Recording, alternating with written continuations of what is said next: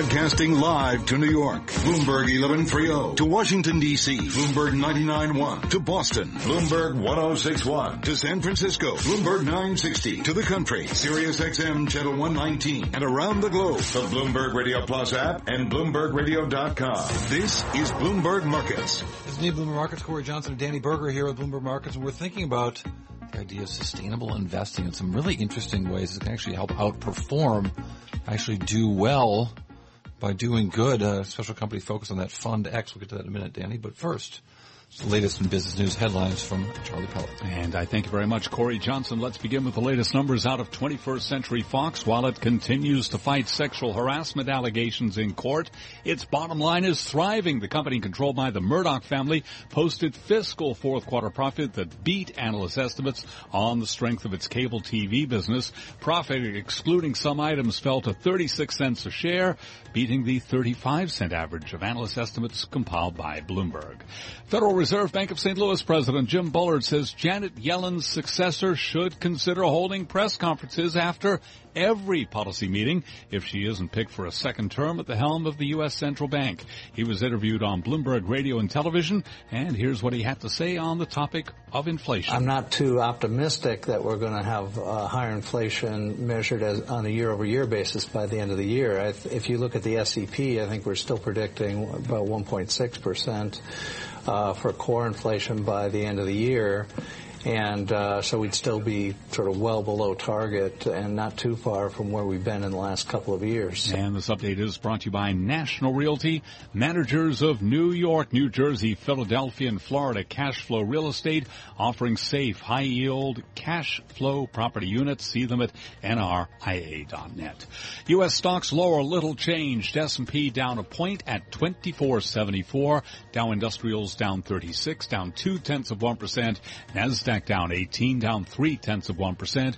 Gold up 19.50 the ounce, up 1.5%. Crude oil, West Texas Intermediate up 9 tenths of 1% to $49.61 a barrel. I'm Charlie Pellet. That's a Bloomberg Business Flash. Thank you very much, Charlie Pellet. You were listening to Bloomberg Markets on Bloomberg Radio.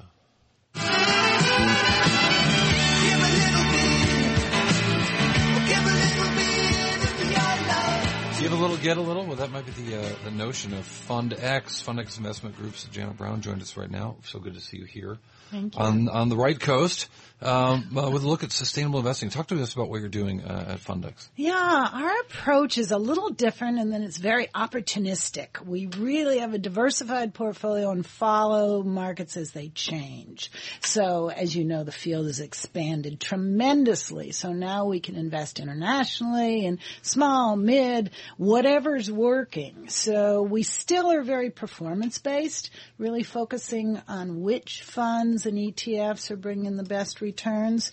But we also have the added screen of ESG, environmental, social, and governmental now. And it's become easier and easier since funds are rated. We don't have to only stick with those self-identified SRI funds. We can look at ESG. Social scores. responsible funds. That's right. right. Yeah, that's right. Jan, at one point you mentioned about your funds being very diversified. I was wondering if you could parse this argument for me that I've heard uh, Cliff Asness from AQR make, that by being an ESG investor, you're excluding yourself from sin stocks or from a certain segment of the market, so your returns are going to be worse because you're less diversified. And I know you're proponent that you can do better with ESG. So what's the disconnect there? Well, you know, in the old days, SRI was all about divesting from tobacco or a number of stocks. And right. it's I'm, really th- I'm thinking changed. student protests. I'm thinking, you know. Yeah, yeah. I think we might have talked with. I don't know if we talked about this on, on mic or not, but that my father, uh, very, uh, he's very involved in the Episcopal Church in in Los Angeles. Uh-huh. You and I were involved in, in the Episcopal Church in, in, in Northern California. But he was just hounding on the bishop there to get out of cigarette stocks and stuff. That was his notion of socially responsible. Well, that's how it was 20 years ago. I started doing this 20 years ago and that's all there was. And it's really exciting how the whole field is completely opened up so that engagement and active investing is actually far more important now. ESG stands for environmental, social, and governmental. It started in Europe as a risk measure, but to get to your point about performance, because that is the biggest myth, I think, that you shrink your universe and your performance suffers. There's actually 2,000 academic studies that show a correlation between high ESG scores and better performance. The latest is from Serafeim, the professor at Harvard and Calvert, that just came out and showed a, a strong correlation, which of course thrills me. Okay, so is the, is it is it correlation? Is it causation? I mean, is there something about these companies well, I that, think, that I think it's, it's just logical to me that excellent management is probably going to treat their workers fairly, probably not get slapped with a bunch of environmental fines. They're probably going to rate better. Firms like Dodge and Cox and Oakmark that are value managers, really going for good management, surprisingly rate high on ESG because there is a correlation between excellent management and good performance. So it's it's logical. Is it difficult though to get a lot of the data that would allow you to evaluate some of those ESG factors? Exactly. You know, European companies used to rate more highly simply because their reporting was better. It started over there as a risk management tool. But it's growing here. More and more companies are reporting and paying attention. More and more people are engaging. Um, of course, I've got to get in a little caution that part of the Financial Choice Act is to raise the bar. Right now you only have to own 2,000 shares of a company to engage with management. A provision in this Financial Choice Act would change that to 1%. So in the case of Wells Fargo, for instance, you used to- you used to have to own 30 or 40 shares. You'd have to own $2.4 billion to engage. Talk to me about this Financial Choice Act and who's who's uh, suggesting this is a good idea and why are they doing it? Well, you know, it's already passed the House. It's before the Senate now. Right. And it's a number of provisions. You know, the trend of our current administration is, is for deregulation. And a lot of this is trying to deregulate financial markets. But I do think that wiping out the primary tool that people use to engage with companies is a bad idea. I mean, very, even the largest mutual funds don't own that much of a single stock. Well, it's clearly intended to, to give investors less of a voice with companies. Yeah, I think it's a bad Or, idea. or I mean, really, for, uh, that's I mean that's pejorative. It's intended to um, let companies do what they want, not be bothered by their investors. Yeah, yeah, I think that's fair to say.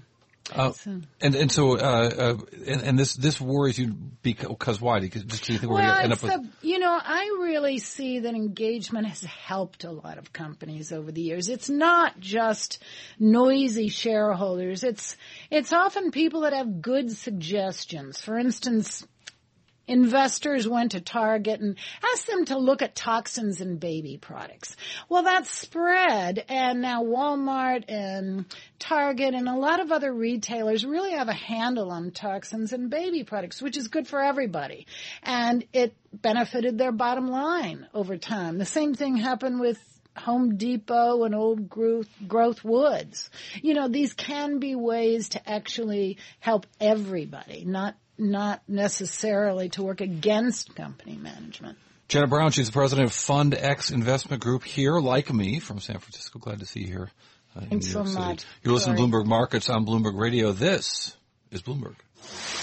Sitting with Nathan Hager right now. He's going to look at world and national news headlines. He's in our 99.1 studios in Washington, D.C. All right, thanks, Cory. Fire and fury may have been the warning from President Trump to North Korea, but Secretary of State Rex Tillerson says not to worry. Nothing that I have seen and nothing that I know of would indicate that the situation has dramatically changed in the last 24 hours. Spoke aboard a plane uh, flying over Southeast Asia. Uh, shortly thereafter, Defense Secretary Jim Mattis said Pyongyang could, uh, should stop considering actions that would lead to the end of its regime and the destruction of its people.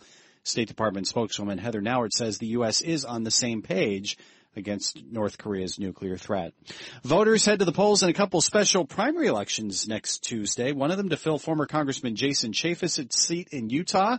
The other for the Alabama Senate seat left vacant by Attorney General Jeff Sessions.